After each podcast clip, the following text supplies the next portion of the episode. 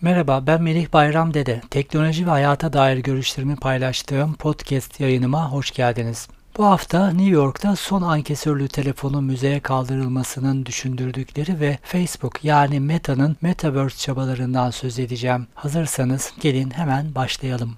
Son ırmak kuruduğunda, son ağaç yok olduğunda, son balık tutulduğunda beyaz adam paranın yenmeyen bir şey olduğunu anlayacak.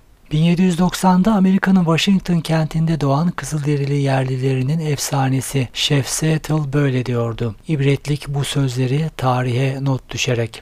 Nedense bağlamdan bağımsız buradaki son vurgusu bana farklı çağrışımlar yapıyor. Örneğin New York'ta son ankesörlü telefonun müzeye kaldırıldığını öğrendiğimde yine zihnimde belirdi. Çünkü ankesörlü telefon bizim neslimiz için büyük mucizeydi telefon rehberimizin kırtasiyeden aldığımız kağıt defterlerden ibaret olduğu yıllarda ceplerimizde jetonlarla dolaşırdık. Jetonların yerini sonraları telefon kartları aldı. Akıllı telefonlar yaygınlaştıktan sonra fazla kullanılmasa bile şehrin dört bir yanında göz temas hizamızda yer aldı ankesörlü telefonlar. Bir kavramı yazarken mutlaka nereden geldiğini araştırma ihtiyacı duyarım. Ankesörlü telefon kavramını çokça kullansak bile ankesör ne demek bilen azdır muhtemelen.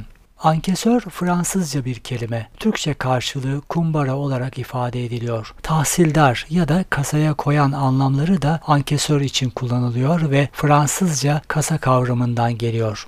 Bu noktadan hareketle ankesörlü telefonun kumbaralı telefon anlamına geldiği sonucuna varabiliriz. Öyle bir kumbara ki satın aldığımız jetonu içerisine attıkça bize telefonla konuşmamız için süre tanıyor. Jetonla başlayan sistem metal para, telefon kartı ve kredi kartı gibi farklı ödeme araçları kullanılarak zamanla modernleşti. Amerika'nın Connecticut eyaletinde yaşayan William Gray 1889'da karısı hastalandığında doktor çağırmak için telefon aramaktan bunaldığında jetonla telefonu icat etti. Gray 1891'de kamuya açık alanlarda kullanılan ankesörlü telefonun patentini aldı. İlk ankesörlü telefonunu Hartford Bankası'nın köşesine kurdu. O köşede bugün ankesörlü telefon yok ama şu ibare yazılı küçük bir mavi tabela asılı dünyanın ilk ödemeli telefonu William Gray tarafından icat edildi ve George A. Long tarafından geliştirildi. 1889'da bu köşeye kuruldu. Daha sonra ankesörlü telefonlar tüm Amerika'ya ardından tüm dünyaya yayıldı. İletişim için milyarlarca insanı birbirine bağlayan büyük bir araç olarak tarihteki yerini aldı. New York'ta ankesörlü telefonu söküp atmakla kalınmıyor. Yerine Link NYC kioskları konuluyor. Bu kiosklar ücretsiz telefon görüşmesi, Wi-Fi ve telefon şarj özelliğine sahip. Şehir hizmetleri, haritalar ve yol tarifleri için tablet bilgisayar bulunan bu kiosklarda acil durumlar için kırmızı bir 911 düğmesi de var. Kioskların ücretsiz olduğunu söyledik. Peki bu nasıl oluyor derseniz hemen cevap vereyim. Link NYC gelirlerini reklamlardan elde eden bir girişim. Kule gibi tasarıma sahip kioskların her iki yanında dikine konumlandırılmış 2 adet 55 inç HD ekran bulunuyor ve burada reklamlar dönüyor. Ankesörlü telefona iyi bir alternatif olan bu gibi çözümler umarım bize gelmekte çok gecikmez.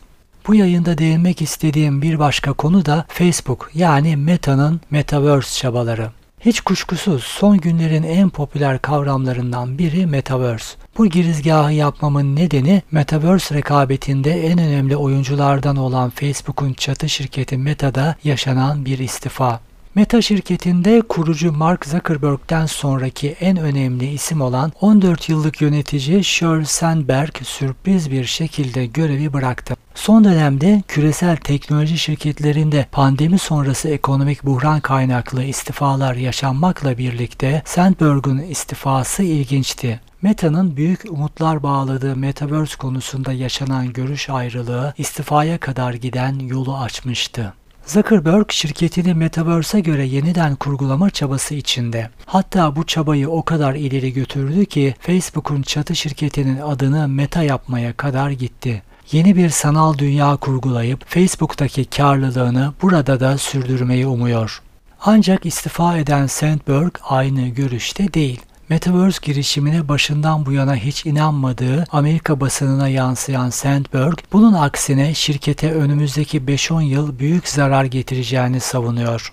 Meta'nın bugüne kadar en büyük gelir kaynağı pazarladığı kullanıcı verileriydi. Kriz dönemleri hariç Cambridge Analytica skandalı Rusya'nın ABD seçimine müdahalesi gibi sorunlarda hep göz önünde oldu Facebook. Zuckerberg bu nedenle Amerikan Kongresi'nde sorgulandı. Kullanıcı verilerinin kötüye kullanılması nedeniyle özür dilemek zorunda kaldı.